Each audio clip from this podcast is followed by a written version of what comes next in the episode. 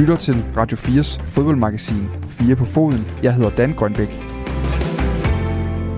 Og det er nemlig blevet mandag, det er blevet tid til fire på foden. Der er gået endnu en øh, spillerunde i de forskellige øh, ligaer. Nu øh, kan vi kigge frem mod en landskampspause. Og som altid, så kigger vi lidt nærmere i dag på, øh, på strukturen omkring fodbolden, øh, end vi gør på, øh, på lige nødvendigvis det, der, der sker inde på banen udelukkende. I dag der skal vi forbi FC København, den her historie om øh, parken, som man gerne vil have udvidet. Det vil man både fra øh, DBU's side, fra Københavns Kommunes side, og egentlig også fra parkens side. Man er bare lidt i gang med at finde ud af, hvem der skal betale regningen. Parken Sport Entertainment, selskabet bag FC København, de meldte øh, i torsdags sådan en, sådan en relativt kedelig selskabsmeddelelse ud, men, øh, men der er alligevel nogle perspektiver i den, fordi nu har de ligesom fjernet de sidste sten på vejen for den her eventuelle udvidelse, i hvert fald på det strukturelle plan. Det kommer vi ind omkring. Vi skal også forbi en af de øh, større overgrebssager i amerikansk sport, som ruller øh, lige nu. Det foregår i den bedste kvindeliga i USA, hvor en træner ved navn Paul Riley, der har indtil videre, eller indtil for nylig trænet holdet North Carolina Courage i den bedste øh, amerikanske kvindefodboldliga, er blevet anklaget for en række overgreb af tidligere spillere. Det blev han i sportsmediet The Athletic.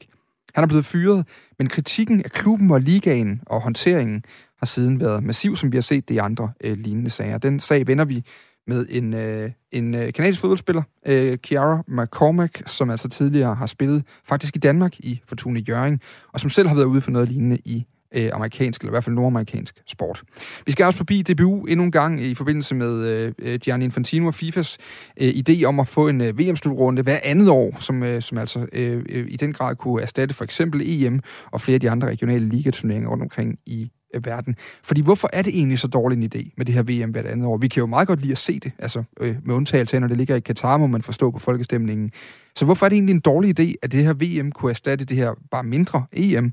Altså vil vi ikke hellere møde Brasilien eller Albanien eller Wales, hvis det endelig var? Det skal vi blandt andet også høre Jakob Jensens syn på. Og så skal vi til sidst forbi det genopretningsprojekt, der er i gang op i Vendsyssel i det allernordligste af fodbold Danmark, hvor man er i gang med at komme sig oven på et aldeles falderet eventyr med nogle udenlandske klubejere fra Schweiz. Vi taler senest i, senere i timen med Henrik Pedersen, der er træneren og sportslig ansvarlig for genrejsningen af det allernordligste af Jyllands fodboldstolthed. Rigtig hjertelig velkommen til Fire på Foden. Vi kom lidt skævt i gang, men uh, nu er vi da i den grad kørende. Og vi starter inde i øh, uh, FC København, fordi Parken Sport Entertainment, som jo er selskabet bag øh, uh, FC København, de er for alvor gået i gang med at fjerne de aller sidste sten og udfordringer på vejen for en eventuel udvidelse af Parken, som jo er FC Københavns hjemmebane og Danmarks nationalstadion. Det københavnske underholdningskonglomerat, kan man godt kalde det, skiller nu vandland fra ejendommen og fodboldklub, og vil fremover opdele de forskellige grene i deres øh, datter, datterselskaber. Kort fortalt, så kommer LaLandia øh, til at ligge i deres egen silo. Ejendommene kommer til at ligge i deres egen silo, og FC København kommer til at ligge i sin egen silo, som alle tre vil være ejet af Parken Sport Entertainment stadigvæk. Og det er en teknisk foranstaltning, som skal laves for, at man er klar, hvis eller når eksterne parter, som for eksempel øh, Københavns Kommune, kunne stå klar med en pose penge til at øh, modernisere og udvide parken. Det fortalte Allan Agerholm mig, da jeg tidligere dag talte med ham om øh, ændringen fra i torsdags. Det, der sker, når man kører i, i det, der i virkeligheden hedder konglomerat øh, selskabstankegang, det er, at det kan være svært øh, at, at få en klart defineret bundlinje øh, ud af, af, af, det, øh, af driften, fordi det hele bliver bundlet sammen på et tidspunkt. Og det er også svært for omverdenen at se, så jamen, hvad er det egentlig for en, en, øh, en forretning, som bliver drevet. Og det, det betyder måske knap så meget i, i FCK i virkeligheden. Men når vi kigger på øh, parken, stadion, udviklingen og fremtiden i den, hvor vi jo har startet en, en struktureret proces med Københavns Kommune og DBU om at definere fremtiden, både for parken, stadion, og for området rundt omkring os, og også parken som, som Danmarks nationalstadion, jamen så kan det meget vel være nødvendigt at, øh, at partner op med, med andre om at løfte en opgave, fordi det, det kan godt gå hen og blive så tung en opgave, at det ikke er noget, vi kan løfte alene. Er det, er det nemmere tilgængeligt for jer at indhente investeringer? Så det er nu både fra en offentlig partner, men også, det kunne også være fra fonde, vi også talte om, der kunne, øh, kunne lægge nogle penge i det, øh, når, man, når man udskiller ejendomsdelen på den måde her. Ja, det er det helt klart, og det, det er også en af de overvejelser, der ligger til grund for, for den her øvelse. Det er ikke en nem opgave, lad mig lige understrege det, når man blander privat stadiondrift sammen med offentlige eller halvoffentlige øh, øh, penge, og det kan også godt vise sig at være, være noget, der slet ikke er muligt at, at blande sammen. Men det bliver endnu sværere, hvis du så samtidig har, har hvad hedder det, vandlanden og, og fodboldklub øh, blandet ind i det. Fordi så er det alt muligt andet, så at sige. Hvorimod her, der er det en, en ejendom med nogle mursten og nogle lejere, øh, som, som du skal håndtere. Og, og det er jo, øh, det ved vi af erfaring, at, at det er en meget nemmere snak at have med sådan nogle potentielle øh, partnere. Øh, om det så bliver den ene eller anden tredje, det, det, det, det kan jeg virkelig ikke øh, udtale mig om på nuværende tidspunkt. Vi holder alle muligheder åbne. Når, det, når ejendommen ligesom er for sig selv her nu, i det her selskab, er det, betyder det så også, at det mere eller mindre er PRC, der også gør klar til at afgive en del af ejerskabet øh, af parken og, og de her øh, øh ejendom, anlægsinvesteringer eller anlægsejerskaber, man har, for at kunne, kunne skabe de, øh, de nye rammer? Ja, det er nok lige at hoppe lidt for meget på fast forward-knappen øh, vil jeg sige. Men, men som jeg jo har sagt, det, det er jo, altså det, det gør jo muligheden for at have den her snak, hvis det bliver nødvendigt. Nu skal vi lige derhen først, øh, og, og så må vi se, hvor stor er opgaven, øh, og, og kan vi løfte den selv, jamen så, så er det jo det, vi gør. Øh, så, så, så lad os lige øh, tage et skridt ad gangen. Ikke? Og det er lige præcis det, vi gør. De grønne planer om en øh, modernisering af parken er jo kun en af mange ting, der egentlig følger i øjeblikket i FC København. I de her dage der er det ved at være et år siden, at den øh, mangeårige manager Ståle Solbakken blev fyret. Og selvom resultaterne i den her sæson egentlig har placeret FC København nogenlunde sikkert i toppen af Superligaen, så er stemningen blandt tilhængerne stadig skeptisk, virker det som, for udenforstående. Det kom ikke mindst udtryk ved øh, gårdsdagens kamp mod Viborg, hvor Per Vind teammanager i København, gammel målmandstræner og øh, generelt en FC København-legende, blev hyldet med sang under blandt andet spillerpræsentationen inden kampen, efter det kom frem, at den nye sportslige ledelse i FC København har fyret ham og øh, Michael Antonsson fra 1. april. Allan Agerholm, der er bestyrelsesformand i øh, PSE, han øh, står dog ved beslutningen, selvom den er øh, upopulær. Det er jo sådan, at, at øh, hvis ikke man udvikler sig, så afvikler man sig typisk, og, og, og vi er øh, 100% for at udvikle den her forretning på alle ben og alle parametre. Og det gør jo også, at, at øh, man kan være tvunget til at træffe nogle, nogle valg, som er, er mindre populære. Og, og vi er jo godt klar over, at det her det ikke var et, et populært valg, og, og vi lytter også til den øh, kritik, der kommer af måden, det bliver gjort på. Øh, men men øh, det er altså vores opgave at se på det samlede billede, og, og, og så træffe de beslutninger, der er bedst øh, for at sikre fremtiden. Men det her det fik mig til at tænke, fordi hvorfor er der egentlig øh, så stort oprør over, at øh, Per Vind er blevet afskedet i FC København? Det spørgsmål det melder sig jo efter de her protester fra i går, både på tribunerne og med sang og så videre, for under, øh, før og, og under kamp mod Viborg. Der var både banner, der var sang, der var generelt kritik af ledelsen i klubben. Per Vind har siden 2013 fungeret som såkaldt teammanager i Storklubben. Det er øh, kort fortalt, groft forklaret, en holdlederlignende stilling, et holdlederlignende stilling, hvor han har forskellige administrative opgaver. Så umiddelbart så kunne man måske godt øh, lidt groft sige, at det ikke er arbejdsopgaverne, der gør ham øh, uundværlig. Det er sjældent teammanageren, der fyres for, for dårlige resultater eller roses for de gode. Selv har Per Vind kun givet kortlyd fra sig til mediet BT, hvor han bekræfter fyringen i en sms og fortæller, at han er mega skuffet. Det er korrekt, at jeg er blevet fyret. Der er meget, jeg gerne vil sige, men det vil jeg undlade. Det eneste, jeg vil sige, er, at jeg er mega skuffet over klubbens behandling af mig. Men hvorfor betyder en person som ham så meget i øh, København? Det skal vi øh, forsøge at blive en øh, lille smule øh, klogere på nu. Pæn goddag øh, til dig, Kasper Larsen. Hej med dig. Du er redaktør på FCK fanpodcasten øh, Kvartibolt, øh, engageret FCK-fan og altså også formidler af All Things FC, var jeg lige ved at sige. Øhm, hvor, hvorfor, hvis vi bare starter med det åbenlyse spørgsmål, hvorfor betyder Per Vind, per Vind egentlig så meget inde i FC København? Jamen, øh, Per Vind og, og andre er jo øh, nogle af, af dem, der er hverdagens helte, øh, og nogle af dem, der binder en kultur sammen i klubben, og nogle af dem, der, øh, der arbejder bag kulissen, og øh, nogle af dem, der har været der i rigtig, rigtig mange år, og givet rigtig, rigtig meget til klubben. Og derfor betyder ham og Michael Antonsson og flere andre medarbejdere jo også øh, rigtig meget for fansene, som ser øh, direktører og spillere og meget andet komme og gå for deres klub, men bevarer ligesom en grundpille ved at have folk som Per og andre øh, tilknyttet klubben, som er den, øh, man kan sige, den, man vender tilbage og falder tilbage på, når andre er væk. Men, men hvad er det, de bidrager ved? Fordi FC København, nu må du rette mig, hvis jeg er forkert i min antagelse, men jeg har altid tænkt på FC København som den her, hvad kan man sige, den forretningsdrevne øh, klub i, i dansk fodbold, den ligesom skilte sig ud ved, at det var øh, øh, øh meget professionelt. Øh, det var, det var jakkesættende, det var, øh, det var en eller anden form for, jeg vil ikke kalde det kapitalistisk, men det var i hvert fald meget forretnings øh, øh, tydelig forståelse, der var af fodbold derinde. Altså, øh, øh hvor meget fylder de her, de her særlige personager i det? Er det ikke netop stedet, hvor man er vant til, at, øh, at nye ledelser betyder nye udskiftninger, og at det hele tiden er, er forretningen før alt andet?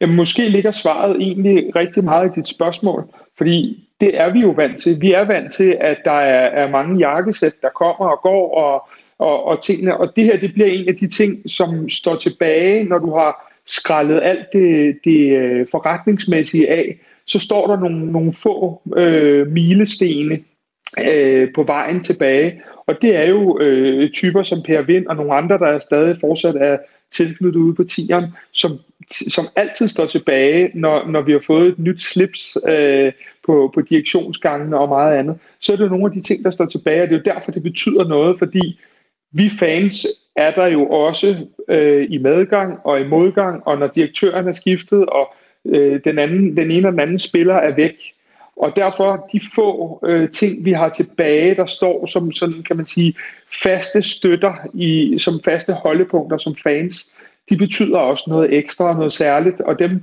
skulle vi gerne være lidt bedre til at værne om, øh, selvom at det er en professionel forretningsdrevet organisation. Er det, det, det, nu i øh, sidste uge, øh, der havde, eller for forrige uge, der, der lavede vi en, øh, en udsendelse her på, på programmet om, om Sønderjyske, som også lige nu har været i en, en del uh, moras det sidste tid, i hvert fald en del øh, sådan uklare vande, og man vidste ikke rigtig, hvad fremtiden bød med nye ejere osv. Der er noget, det jeg vendte tilbage til, når jeg talte med fans, der var usikre. Det var, jamen, jamen, hvis nu resultaterne var bedre, havde alting så været godt. Tror du, alting havde været godt, og det havde været nemmere og spiseligt, hvis resultaterne havde været bedre?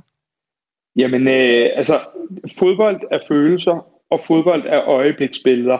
Havde vi holdt øh, resultatet i går, havde det ikke fjernet den twist omkring Per Vind, der kører lige nu.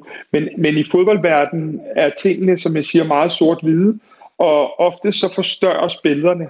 Øh, nu i dag har vi fået en melding om, at, at vores øh, to vigtigste spillere er ude i lang tid, og det forstørrer sig endnu mere, så de, de billeder, der kommer og tegner sig, de bliver forstørret, og det gør de i høj grad også resultater. Så længe du har resultaterne med dig, så kan du tillade dig endnu mere. Jeg vil dog sige, at i tilfældet Per Vind, øh, der, der, der skal man lige et, et led længere ud, fordi der handler det om nogle andre ting også. Der handler det ikke kun om resultater, men om, om øh, mennesker. Og det, det er måske det, øh, isoleret set som fan, kan jeg godt acceptere, at han, øh, at han bliver fyret, hvis, hvis ledelsen mener, at FC København bliver stærkere af det. Men jeg har meget, meget svært ved, at man tager en 66-årig mand øh, og, og fyrer ham øh, midt i sæsonen, to dage før, tre dage før en, en kamp, øh, og så på den måde, så han går ked af det fra mødet. En fyring er sjældent god, men det kunne man have gjort meget mere gelinde og lavet en glidende overgang og muligvis have indsat ham på en anden post. For en mand som Per Vind er der altid brug for også til at tale med sponsorer osv. Så, videre. Mm. så jeg tænker, at, at du har ret, men at der ligger nogle ting omkring resultaterne, der kan vi æde meget, når de går godt, men på det menneskelige plan, der er vi også nødt til en gang imellem at stoppe op og sige, hov, hvad skete der her? Det, her, er, er, det, er det måske et meget godt, øh, et meget godt lead til, til næste spørgsmål? Altså, er det måden, det sker på, eller er det kommunikationen bagefter? Eller, eller, eller, fordi jeg, jeg hører på dig her, at en ting er selvfølgelig det, at Per Vind skal stoppe, men hvis han var stoppet på en anden måde, så havde det været ok. Hvis der var lavet en aftale med Per om, at han stoppede til sommer, øh, for eksempel indgik øh, sammen med sponsorerne inde i parken om søndagen, øh, så tror jeg faktisk, at øh, de fleste et stykke hen ad vejen kunne have et det, men vi har stadigvæk ikke set en kommunikation på hjemmesiden. Vi har stadig kun en, en sms for Per Vind og en sms for Peter Christiansen øh, som den officielle forklaring. Og det er kommunikationen, der halter her. Mm. Det er den, der er problemet, og måden man så øh, kommer ud af det her på, også fordi det ikke er første gang, det sker, at vi kommer ud på en lidt, øh, skal vi i bedste kald, øh, fald kalde det en uhensigtsmæssig måde på, øh, på, på, på vores helte. Det er det, der gør ondt øh, på mange fans. Her til sidst, lad os nu sige, at det går godt fra nu. At man vinder fem kampe. At, man, at du ved, tingene lykkes. Øh, at der er mm. nye spillere, der træder ind igennem øh, i, i, i fraværet af, af Carlos Seca, anføreren, som i går blev alvorligt korsbåndsskadet, og, og, og ud fra det Rasmus Falk, du også hentyder til, som har fået forlænget sin, ja, sin skadespil ja. med 4 til seks uger, er det kommet ud i dag. Ja. Altså, øh, hvor hurtigt er det her glemt igen? Er, er, er det her, når, når vi nu er ude på det her niveau, hvor vi taler følelser, vi taler klubfornemmelse, vi taler øh, på en eller anden måde også noget storytelling, både internt og eksternt i, øh, i FCK, og ikke mindst et menneske, som har været med i en, øh, i hvert fald, øh, nu er jeg 30, så det er jo snart min levealder i hvert fald, han har været med. Ikke? Altså, øh, ja. er, er, er det noget, man glemmer og tilgiver det her, tror du, eller hænger det her ved? Altså, jeg tror, det der sker er nærmere noget andet. Det der sker er, at når det her kommer, når der kommer den her Per Vind-sag, så er det, vi lige pludselig jo øh, får sat hjernen i gang og tænker, har vi oplevet det før? Og det har vi. Vi har oplevet det omkring øh, en, en Dubai-træningslejr øh, tidligere på året, øh, hvor vi først skal til Dubai og så skal hjem igen. Vi har oplevet det med en, en, en Darmen Døje, der kommer lidt skævt ud af klubben. Før det en Lars Jakobsen, der kommer lidt skævt ud af klubben. Og, og i det hele taget flere personer, øh, som ikke får den status, øh, eller får den, øh, det eftermæle og den hyldest, som de fortjener. Og det er nok der, at, øh, at problemet er, fordi jeg tror, vi alle sammen godt kan se, øh, det som Allan også er inde på i interviewet, at der er nogle øh, Øh, facetter, der gør, at hvis vi kan optimere vores organisation, så er det fint. Men vi har brug for noget gennemskuelighed og noget gennemsigtighed, og hvem der egentlig også afsender på sådan noget her, så vi kan stille vedkommende nogle spørgsmål, fordi der opstår jo flere spørgsmål, end der bliver givet svar, når vi, øh, når vi sidder og taler om det her nu bare lige, jeg kan også se en mand som Flemming Østergaard, den tidligere øh, øh, direktør og, og, og jamen, altså, nærmest, jeg vil lige sige præsident i FC København, men det var han jo ikke, men, men, ja. øh, men i hvert fald øh, mand, der i mange år lagde navn til nærmest alt derinde. Han har også ja. været ude på sine sociale medier og, og være hård øh, ved FCK og beslutninger om at fyre Per Vind. Altså, han har blandt andet skrevet, hvor jeg er træt af at høre og læse om nye ansigter i Parken Sport Entertainment og FCK, som sågar kommer fra andre klubber, lovpris FCK's DNA. De har ingen idé om, hvad det er, og så har han også blandt ind på, at man ikke kan øh, købe værdighed i, øh, og anstændighed i, i, i et supermarked. Øhm, den her dis- diskussion, der er omkring DNA og kultur, og, øhm, og på en eller anden måde er det jo en, jamen, det er vel en identitetsdiskussion, I er i med jer selv lige nu, i og omkring FC København. Hvor, øh, hvor, hvor, hvor massiv er den? Hvor stor er den egentlig, Kasper Larsen? Jamen, det er, jo, det er jo et super godt spørgsmål, og jeg tror også et meget individuelt spørgsmål. Øh, for, for min del øh, køber jeg jo selv ind på det nye projekt FC København, og jeg forstår godt, at man et langt stykke hen ad vejen vil sætte sit eget hold, og, og måske begynde selv at i talsætte nogle af de ting, der hedder det nye FC København. Øh, så på den måde kan man sige, at jeg er faktisk ret langt hen ad vejen øh, med klubben i, i mange af de ting, der sker. Og jeg synes, at der er noget rigtig, rigtig spændende på vej. Jeg siger bare stadigvæk, at når man skal have truffet nogle beslutninger, så skal man både kommunikativt og adfærdsmæssigt øh, kunne leve op til det høje moral og værdisæt, man, man formodes gerne vil stå for. Og det har kikset nogle gange, og det er det, der øh, gør, at den tro, vi alle sammen så gerne vil have på det nye projekt, den, den får jo lige en hammer en gang imellem, når det er, at, øh, at, at, at vi kommer ud for de her situationer, for så bliver vi mindet om nogle andre situationer, og så går der længere tid, inden du får øh, hovedparten af fansene med over til det, som vi ellers alle sammen går og, og også kan glæde os over. Netop en masse spændende ting i vores klub i øjeblikket. Altså Kasper Larsen her, øh, som var, øh, var med og talte på helt og dels øh, egne vegne, men altså som er, øh, som er fast formidler og redaktør på FCK-fan-podcasten øh, øh Kvartibolt, som man kan finde. Den er, øh, det er jo en af de positive udviklinger, der har været med podcastmediet, øh, ved at der ligesom er gået noget, øh, noget, noget pluralt i den her branche, vi også selv er i her. Det er jo, at der er helt enormt nørdet materiale, mange forskellige klubber. Kvartibolt er øh, blot en, en, en del af, af den gode fanfortælling om, øh, om FC København og den gode fan-diskussion der. Kasper Larsen, tak fordi du kunne være med. Tak fordi jeg måtte. Og øh, jeg er helt sikker på, at det ikke er sidste gang, vi bringer diskussioner om FC København og retningen og alt muligt andet op. Vi følger blandt andet også tæt den her historie omkring parkens udvidelse og øh, hvad øh, status er øh, der. Så vi, øh, vi bevæger os øh, stille og roligt øh, videre i øh, dagens program nu, men lover at vende øh, tilbage til hovedstaden, når der er nyt på fodboldfronten.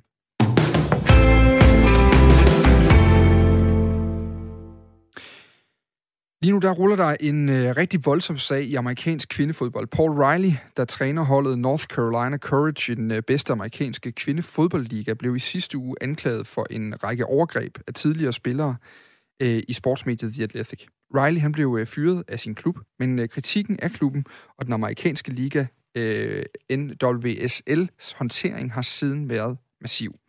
Sagen og kritikken har nu også kostet flere topposter øh, deres job i øh, ligaens øh, ledelse. Nu skal vi uh, snakke om den her sag, og vi skal egentlig også uh, ind på en uh, lignende sag. Øhm, og det skal vi sammen med Kiara McCormack. Hun er uh, tidligere professionel, professionel fodboldspiller i USA, i Canada, i Norge, i Australien og i Danmark, hvor hun har spillet i Fortuna Jørgen. Øhm, i 2019 der anklagede øh, McCormack sin tidligere træner hos øh, kanadiske Vancouver Whitecaps, Bob Berada, for en række overgreb. Et år senere der blev Berada sigtet, øh, dog ikke efter søgsmål fra McCormack, på anklager om blandt andet seksuel udnyttelse og seksuelt overgreb. Den sag er endnu ikke øh, afsluttet. McCormick har ud over sine anklager mod øh, Bob Berada skrevet en øh, kommentar i uh, The Guardian om hele Paul, øh, Paul Riley øh, overgrebssagen. And now I can say hello to you, Kiara McCormick. Hi, how are you? I'm good. How about you? I'm good. Um, thank you so much for being on the show here. And, um, and I can just, jeg kan lige sige til vores danske lyttere, jeg kommer til at oversætte lidt løbende, hvad uh, Kiara McCormick uh, siger til mig her nu. Uh, I'm just telling the listeners, uh, Kiara, that I'm going to translate uh, just as we go um, when we talk about this. But I wanted to start by asking you, you've done this uh, commentary in, in The Guardian about this Paul Riley um, um, um case. You've written an opinion piece um, where you also shine a light on, on an accusation you, you yourself uh, came on, up with in, in 2019 against a former coach in Canada who were uh, later arrested. Um, could you just tell me a bit about what, what was it that you experienced? Yeah, um, basically, we had a coach. Um, he was the under 20 national team head coach. Uh, he was the Vancouver Whitecaps head coach, and he was the assistant for the full national team for the Olympic team. Um, and so basically, he was kind of the coach that decided who was going to uh, move forward and, and, get an opportunity with the national team if you weren't already on it.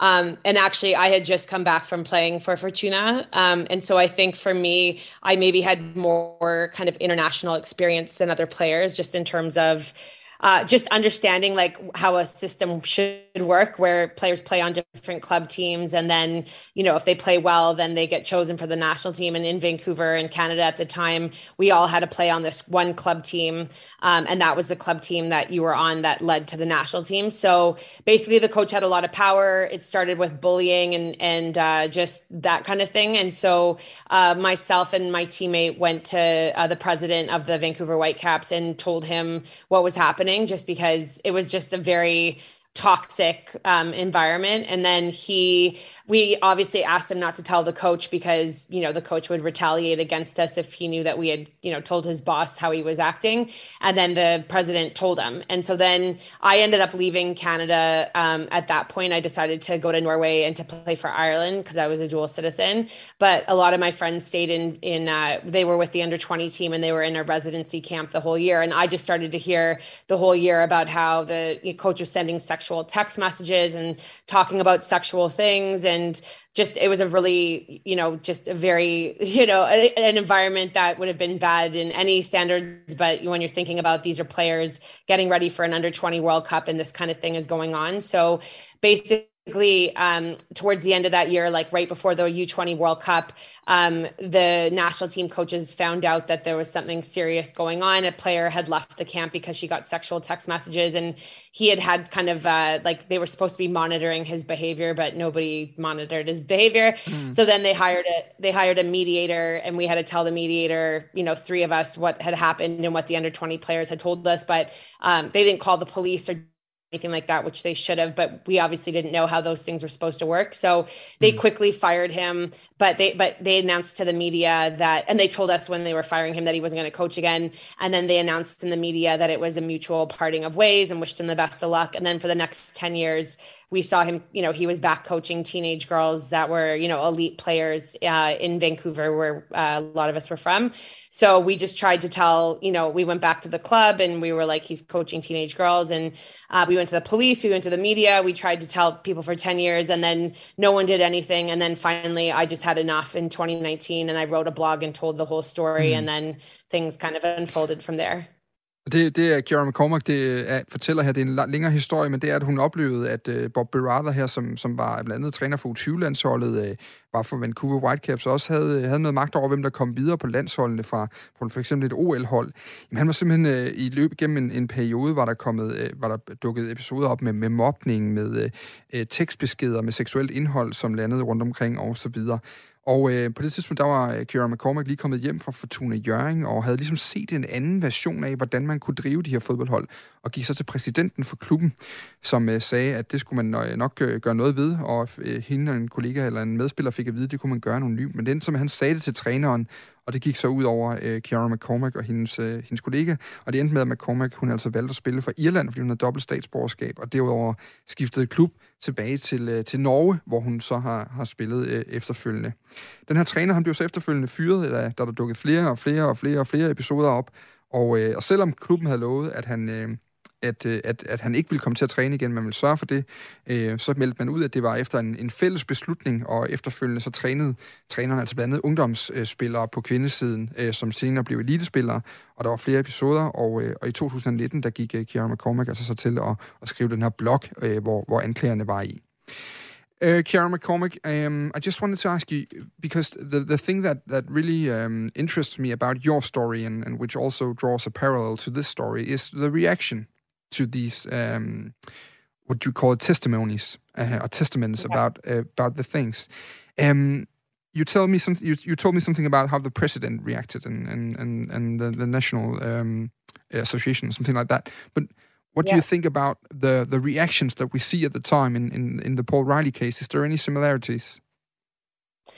Yeah, like the one thing that's amazing as just I've obviously for the last 2 years have been speaking to lots of people and following abuse in sport cases and there's such a pattern of behavior that's it's it's actually kind of crazy how similar it is. And so same thing that happened in our situation where the club was notified that this behavior was happening. Um, they made the players feel like you know that they were going to take care of things. And and the player you know we we told the club uh, the the player in portland told the management at portland thorns and then it's like an internal investigation and then it's just the coach is fired quietly and then that's it. And then um, you know similar again to our situation and their situation we tried to tell people and try to you know like it's a serious situation. We knew that it wasn't appropriate the way that it was handled. And you know you try and you try and then they they just kind of stonewall you and don't do anything. And then it takes you know for me it was me writing my blog. And then for the, those players it was that article in the that um the athletic that told the whole story. And then it got out to the public. And then mm. there's a huge reaction after that. So it's very similar how both situations worked Og det Kiara McCormack fortæller her, at der har mange ligheder mellem, hvordan man har reageret på de her historier. Altså øh, først så er man blevet stonewall, altså der har været, simpelthen været, været ingen opmærksomhed, og senere øh, så kommer det så frem øh, stille og roligt. Just for the last bit, øh, uh, Kiara McCormack, um, what do you think about now? Right now we hopefully see uh, some sort of consequence in the in the Paul Riley case uh, and some sort of reaction. We've seen people lose their job in the leadership of the, the association, the league association, and, and, and things like that how big changes do we need at this area uh, at the moment in Northern American and, and women's football? Well, it's very hard because just just to understand how deep this goes, the vice president of FIFA, the head of CONCACAF, he was in charge of the national teams in 2008 when our coach was when the sexual harassment and misconduct happened and it was covered up for. And he's now the vice president of FIFA. So there was no consequences for him. And we see him now in charge of football in the world you know? And I think that that's the biggest problem. Like you know our coach okay fine he's up for criminal charges. Um you know in Portland the coach lost his job the NWSL they lost their job. But it's very hard to get the you know owners of the team and these kinds of people um, out. So i think that that's the difficult part moving forward is how do you get rid of the head of fifa who you know the vice president who was involved in this? Like they, there's no mechanism for consequences. And i think that that's what's difficult. But what i think is good in the us right now is that there's so much momentum because now the us federation's involved. Everybody's watching. So i think if there's ever a chance that there's going to be change i'm really hoping that this is going to be a big you know a, a very big uh, what, what's the word when it a very big lightning rod for change mm. um, mm. for the sport because this has been going on for so long. Lige nu der siger hun, uh, Kira McCormack, altså at den, den, den mand, der ligesom var, uh, havde, havde uh, magten på det tidspunkt, hvor de sager her, de opstod, jamen han er nu uh, vicepræsident i FIFA, og der har ikke som sådan været konsekvenser, så hun håber på, at der også dukker konsekvenser op højere op i systemet, og at der reelt er en uh, forandring uh, i gang uh, uh, dengang.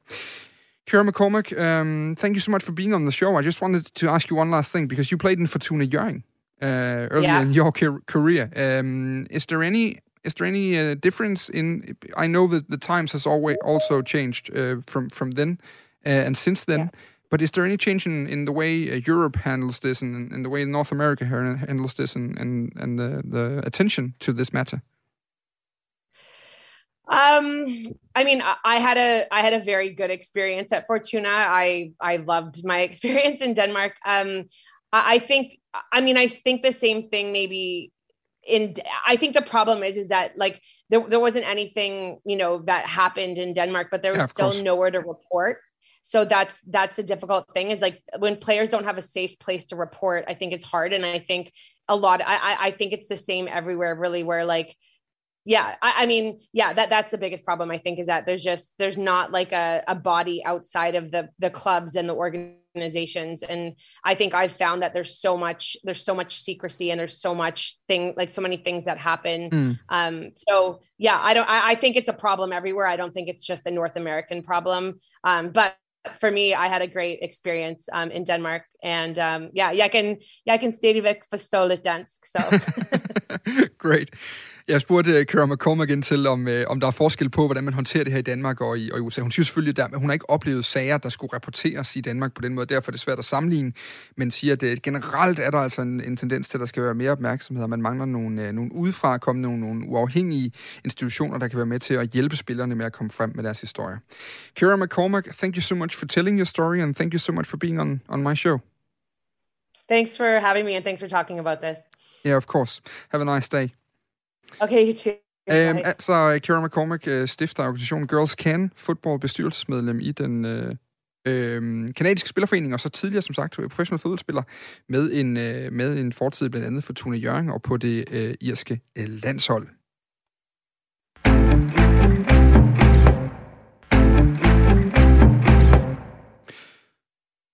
Og så skal vi til et øh, projekt, der det er ikke helt lige så langt væk som Nord, øh, Nordamerika. Vi skifter fra Nordamerika til Nordjylland, øh, men, øh, men projekt Genrejse Vendsyssel FF er i gang i det aller nordligste af fodbold Danmark. Siden klubbens sæson i Superligaen i 2018 og 19, der er det gået øh, ned ad bakke for Jørgen-klubben, der lige nu ligger næstsidst i første division under den nye træner Henrik Pedersen.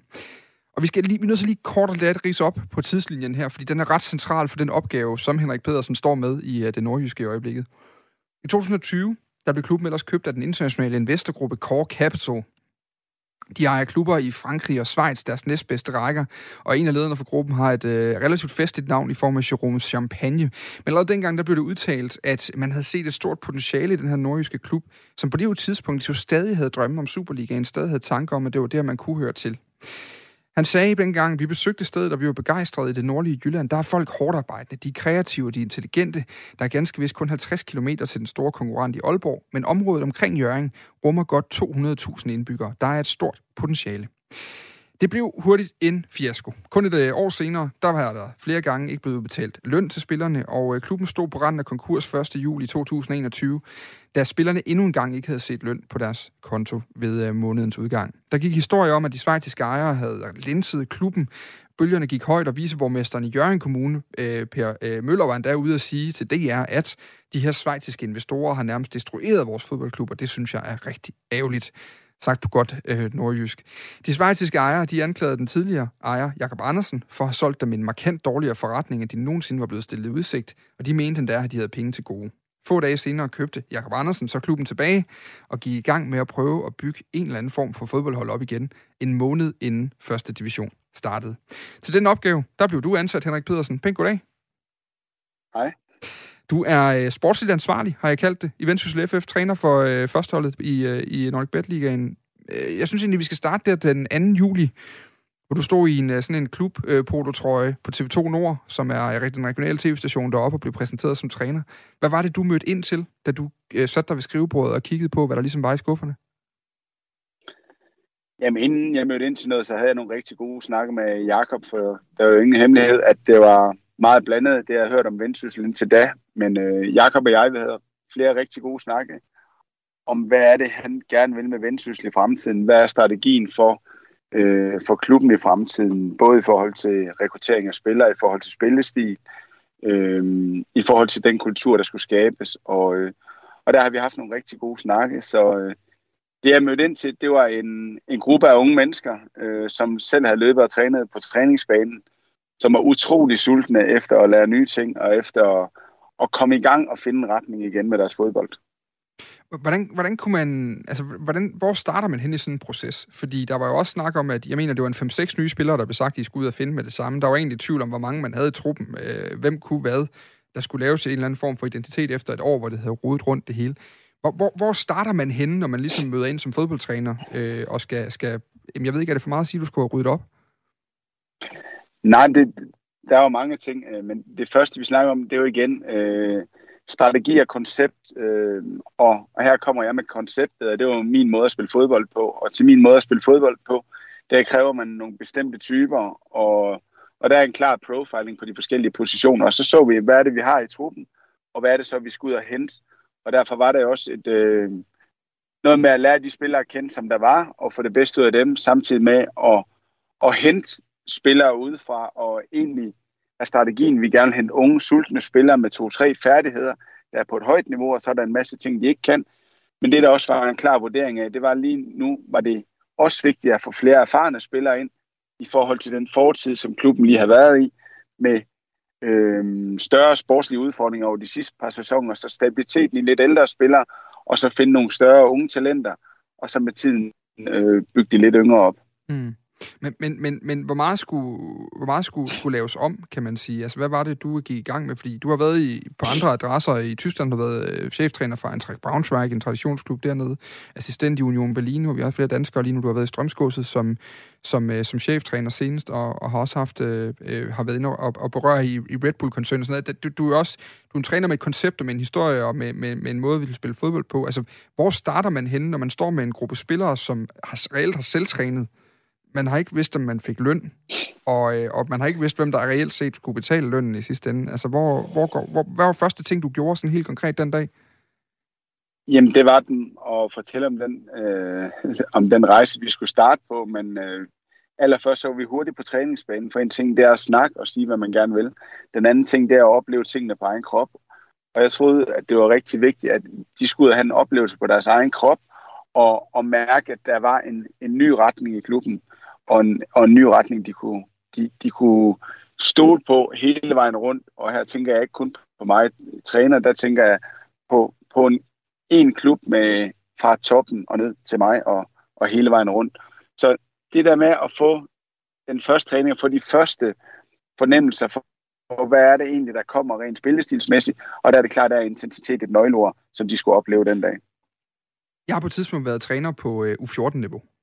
Hvis jeg lige sådan en dag skulle have ekstra godt humør ind i uh, de her uh, spillere, så kunne vi jo spille et ekstra kamp. Altså, man kunne da lave lidt leg, der kunne være noget saftevand efter nogle øvelser og sådan noget. Når du skal ind og lave en træning med noget humør, altså på det der tidspunkt i juli måned, det er jo der, hvor I begynder at banke til den på, på den fysiske front for at være klar til sæsonen. Men man går vel ikke ind og skaber godt humør ved bare at sætte dem til at tæske rundt på en fodboldbane. Hvad, hvad, hvad var den første øvelse, du satte gang i? Hvad var den første system, du satte gang i? Det var at spille en mod to vores basisøvelser, som vi altid har haft i Red Bull, og skabe et lige tal fra et undertal. øh, og det at, at få den ind og, og, og have fokus på noget, som gerne skulle give mening for dem. Og øh, den oplevelse, jeg tror, alle havde til træning, det var, at der var en, der var en klar idé med det, vi lavede. Der var masser af intensitet, og de løb rigtig meget. Og som jeg siger øh, ved mig, der skal I smile, når I løber, for I skal løbe rigtig meget. Og det gjorde vi også den dag. Så kombinationen af, at det var målrettet, hvad vi ville, masser af intensitet, øh, og, en, og en god atmosfære. Det tror jeg var en vellykket første træning den dag. Hvor meget skulle laves om? Nu vil jeg gerne lige tilbage til det spørgsmål igen, fordi, fordi øh, vi har også talt sammen tidligere lidt løbende igennem processen, og der er nogle ting, der skulle, øh, skulle ske. Hvad var, hvad var noget af det første, du satte dig for, der skulle ændres der? Jamen det, det altså, for mig er det spillestilen, måden vi træner på, og og så er der kulturen. Kulturen, det er, hvordan vi er sammen, og hvordan vi præsterer sammen. Og der er det klart, at vores første træninger, der skulle der skabes en, en retning.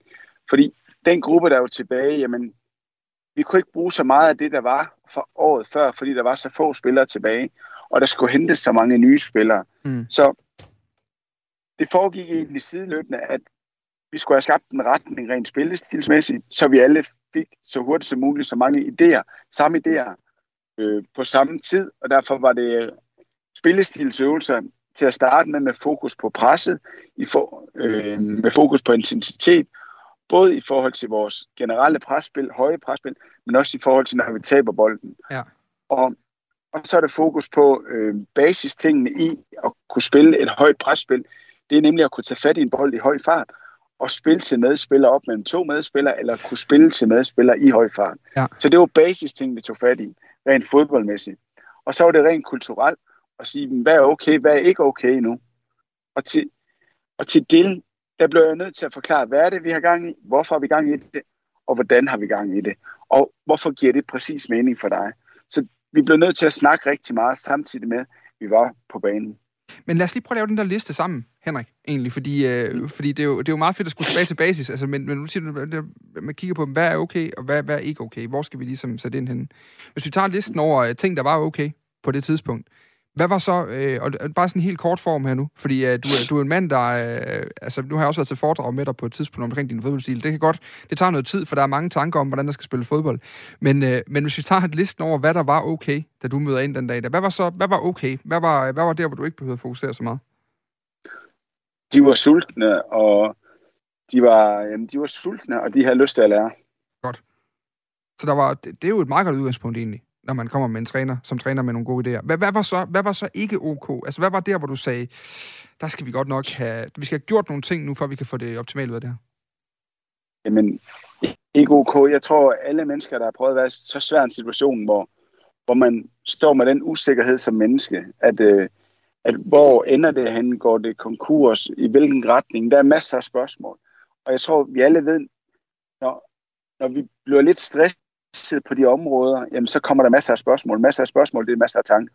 Mm. Så det med, og der var Jakob sindssygt god at få skabt ro i spillertruppen og sige, nu er der et fundament øh, omkring det økonomiske, og jeg skulle skabe et fundament rent sportsligt. Ja. Og det synes jeg faktisk, vi gjorde rigtig fornuftigt sammen.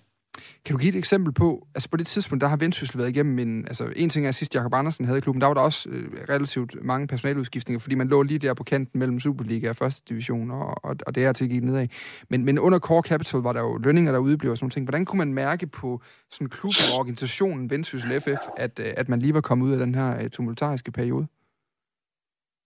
Jamen, usikkerhed. Øh, men, men igen, jeg synes faktisk, vi fik løst det rigtig godt. Jakob havde øh, nogle snakke med spillerne omkring det økonomiske, og jeg synes ret hurtigt, vi, vi fik skabt en retning på, på træningsbanen til, at spillerne lynhurtigt havde fokus på, på det, det handler om, nemlig at skabe et hold og udvikle sig selv som fodboldspiller. Nu er på Jakob Andersen. Altså, du, han er jo kommet ind som ejer igen, efter han øh, overtog aktierne tilbage fra Core Capital. Sidst han ejede klubben i. Superligaen, der kom, eller der kom man jo i Superligaen, men der var også stor udskiftning på de sportslige poster. Altså på sportsdirektørposten, der var der folk som øh, Erik Rasmussen, øh, Jakob Kryger var også ind over, øh, Glenn Ridersholm, Ole Nielsen, øh, der nåede en del folk forbi den. Øh, der var seks forskellige trænere på, på 3-4 sæsoner. Hvad, hvad tænkte du om det her, inden du sagde ja til det? Øh, hvordan, hvordan har du ligesom øh, øh, øh betragtet det og sikret dig mod det? Jamen, det jeg gjorde, øh, det var, at jeg havde nogle rigtig gode snakke med Jakob Andersen, og det var derfor, vi var inde og snakke strategi, og vi var inde og snakke øh, forventningsafstemme i forhold til øh, strukturer, processer, organisationen. Hvad er det egentlig, der skal til, for at vi har en chance for at genopbygge øh, til et godt første divisionshold, i forhold til, hvor Vendsyssel det ligger med et potentiale eller med et perspektiv til at kunne skabe noget der kunne være konkurrencedygtige i første division og kæmpe med om at spille om oprykning til Superligaen. Og dem har vi haft mange snakke af, og dem har vi haft øh, rigtig gode snakke af, og jeg kunne sige indtil videre, har jeg ikke oplevet noget andet. Men, men, men, men hvad tænker man som træner inden, at man skal i gang med sådan et projekt der? Jamen, for mit eget vedkommende har jeg lige været i, haft en, øh, en turbulent tid i, øh, i, i Norge, og øh, for mig handlede det her om, at jeg sidder foran et menneske, og jeg havde en super god kemi med Jakob, og, og jeg var overbevist om, at Jakob og jeg, vi kunne skabe noget godt for Vendsyssel. Som jeg også sagde den dag, jeg blev ansat, det er ikke noget sexet projekt, jeg går ind i lige nu, men vi skal skabe, vi skal skabe, skabe et projekt, så det bliver et spændende projekt, og det er det, vi har gang med lige nu. Og så, altså i weekenden, det er, jo, det er jo sådan der, hvor man, det er jo så dejligt altid, og han, øh, det, det er ikke noget bedre, end han træner med om mandagen. Enten når de har tabt kæmpe stort om søndagen, for så ved man ligesom, så har vi et godt sted at starte, der kan vi hugge til fra start af. Eller også så skal vi have dem med lige efter, de har vundet, efter de har tabt rigtig mange fodboldkampe, så er de også dejligt med at gøre det i forhold til, hvad der kan lade sig gøre og alting. Øh, I fik jeres første sejr i det her års øh, øh, første division i går over, øh, over Jammerbugt, øh, som er jo faktisk øh, lokalrivalen i, øh, i divisionen deroppe. I har Hobro lidt længere sydpå. Øhm, hvad, hvad, hvad, hvis du kigger på det samlede projekt i Vendsyssel lige nu, hvor, hvor I jo ikke har fået særlig mange point de første kampe. Øh, I har spillet nogle uafgjorte, men har tabt flest, øh, og, og, og lavet, lavet 12 mål i 10 kampe, så vidt jeg husker. Øhm, hvad, er, øh, hvad er status lige nu? Hvor er I på vej hen? Hvad, hvor, hvor er I henne nu? Jamen, jeg tror, vi har spillet fem uafgjorte og tabt tre eller fire og vundet en. Øhm, jeg synes, vi har haft en fantastisk udvikling i holdet. Øh, hvis vi tager det fysiske, men så er vi noget rigtig, rigtig langt på kort tid, og vi er over at have ja, over 2500 sprintmeter, og vi startede på under 1000 sprintmeter i første runde. Så der er bygget rigtig meget på fysisk. I forhold til vores presspil er vi blevet langt dygtigere i vores presspil, både i intensitet, som er det vigtigste, når man integrerer et, et aggressivt presspil, men også i valg, hvornår vi gør det ene, hvornår vi gør det andet. Og vi er blevet vi er ved at både have energi, men vi er også ved at få endnu bedre færdigheder til at, at bryde bolde i høj fart og spille omstillinger. Og så spillet med bolden, jamen der øh, er vi det hold, der har bolden mest eller næsten mest. Det er ikke et succeskriterie, men vi er det hold, der har øh, anden eller tredje flest entrance på den sidste tredjedel. Og øh, der har det været tydeligt at se, at vi er blevet dygtigere til at spille forbi det første pres igennem kampen, også det næste, men vi har været rigtig dårlige, når vi kom ind på den sidste tredjedel. Og der har de sidste to kampe vist, at vi er ved at skabe endnu flere chancer, ved at lave endnu flere mål. Så et samlet billede, hvor vi har været med i alle kampe. Vi har spillet to rigtig dårlige halvleje. Men ellers synes jeg, at, øh, at der har været mange gode præstationer øh, undervejs. Mm. Men øh, fodbold handler om at vinde fodboldkampe, og det har vi først gjort i går. I, i sidste ende her, så kan man også sige, at øh, du er på vej et sted hen, og, det, og, og, og vi snakker også om, hvornår man ligesom når dertil, hvor nu er basis så meget på plads, at man kan begynde faktisk at se, hvad man har med at gøre. Altså, hvor skal vi hen med det her hold? Hvad, hvad er din tanke nu om, om målsætning og ambition? Er du nået dertil nu, hvor du i dit eget hoved begynder at kigge på, på rækken og sige, den placering skal vi gerne nå i år? Jamen, lige nu har vi alt fokus på, kan man sige, præstationen for at gøre det bedste fra uge til uge. Øh, og nu har vi haft truppen i fire uger. Og øh, jeg må sige, at jeg synes, vi har nået rigtig, rigtig meget. Og det, at vi prøvede at vinde i går, det er en helt ny oplevelse for de her drenge. Både for dem, der har været i vendsyssel i længere tid, men også for mange af de spillere, som vi har hentet, som har været spillere, der ikke har spillet regelmæssigt. Så, så det er nogle spillere, vi skulle genopbygge igen. Så det at få den succesoplevelse sammen øh, i går har betydet rigtig, rigtig meget for truppen. Og jeg har en stor tro på, at vi stille og roligt kan klatre op i tabellen og, og lande os, øh, eller ikke lande, men, men, men, men kæmpe i det midterfelt øh, i, over de næste, næste runder. Mm. Hvad, hvad, hvad, hvor, hvor, hvor lang, tager, lang tid tager det at indføre sådan et projekt her? Altså, hvor vigtig var den der sejr i går for tålmodigheden, for, øh, for roen, for troen, for alt muligt andet?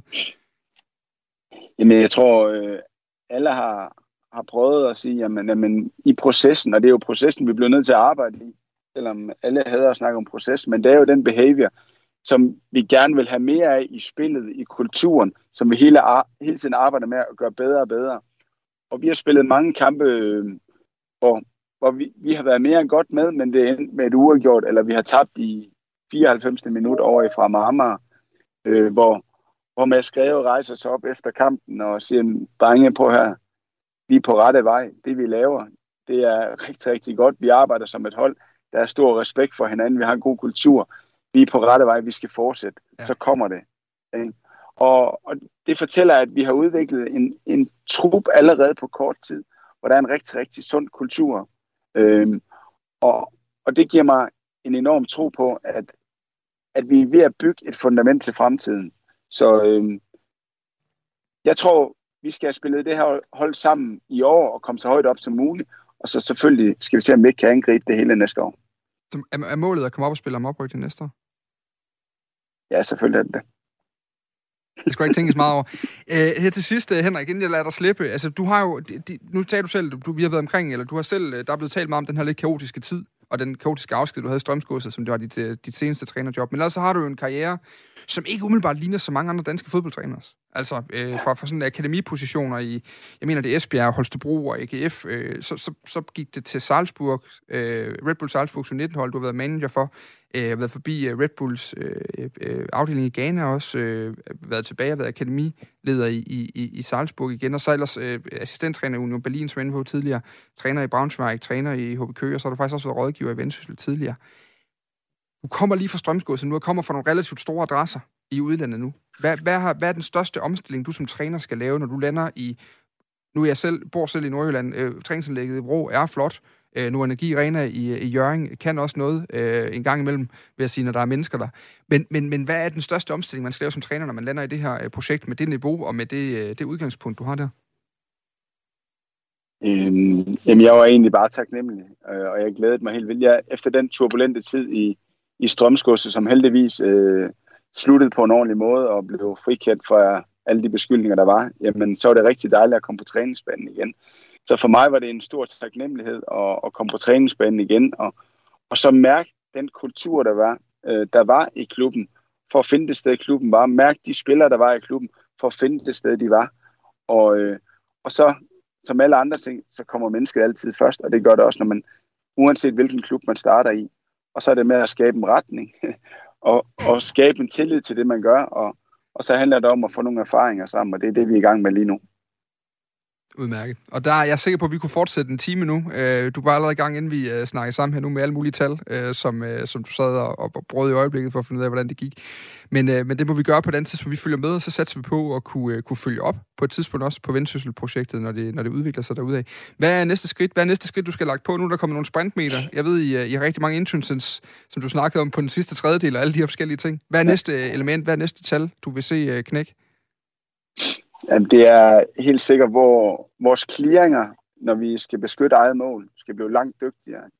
Og så er det vores, øh, hvor vi spiller vores indlæg fra. Det den sidste pasning, inden, inden afslutningen skal være tættere på mål. Det er de to vigtigste ting lige nu. Udmærket. Det må vi have lavet en evaluering på på et tidspunkt. Jeg har ingen idé om, hvordan jeg nogensinde skal spotte, om det er rigtigt, men, øh, men må ikke vi finder en løsning på det. Henrik Pedersen, det træner i Vendsyssel FF. Tak fordi du kunne være med her. Ja, selv tak. Ha' det godt. Og held og lykke med projektet deroppe.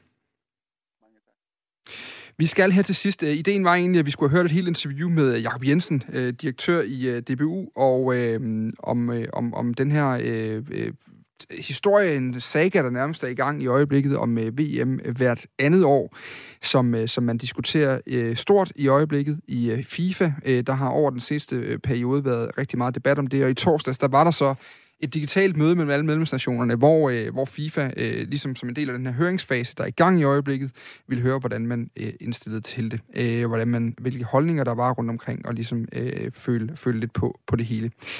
Den endte med, at man mere eller mindre holdt en, øh, en rose-aktion for sig selv. Altså, der var rigtig mange, der talte, og der var rigtig mange, der syntes, det var en enorm god idé med VM hvert andet år fremadrettet. Og det øh, vil jeg rigtig gerne lige have uddybet. Derfor har jeg talt med Jakob Jensen over en, øh, en telefonforbindelse i dag, men det må I altså øh, vente med at høre til øh, næste uge, hvor jeg lover, at vi kigger nærmere på, på det tema. Altså, hvad er fordelene og ulemperne egentlig ved, hvis man eventuelt skulle kigge på om øh, at, at, at afholde et VM øh, hvert andet år, altså i stedet for EM i stedet for de andre regionale turneringer, som ellers har øh, pladsen i kalenderen øh, der hvert andet år. Som sagt, det er der mere om om en uge, hvor jeg er tilbage med, øh, med, med fire på foden igen, øh, og, og, og endnu flere nyheder fra sportens verden. Lige om lidt, der skal vi bevæge os rigtig langt østpå til Moldova, hvor øh, en øh, lille klub ved navn FC Sheriff Tiraspol altså har taget os alle sammen med storm den sidste uge efter blandt andet at slå Real Madrid på Estadio Bernabeu. Det er på den anden side af en omgang nyheder altid komme i kontakt med mig på min mail. Den hedder dag radio 4 med et firtal.dk. Den er åben for ris, ros, kommentarer til programmer, idéer til programmer, eller øh, måske bare øh, fede videoer af mål og øh, fodboldtrøjer og alle mulige andre ting. Du sender bare. Du kan finde alle tidligere episoder af Fire på Foden lige der, hvor du normalt hører din podcast, og vi bliver mega glade, hvis du gider lægge en anmeldelse derinde. Dels hører vi din mening om programmet, som vi kan bruge til at ud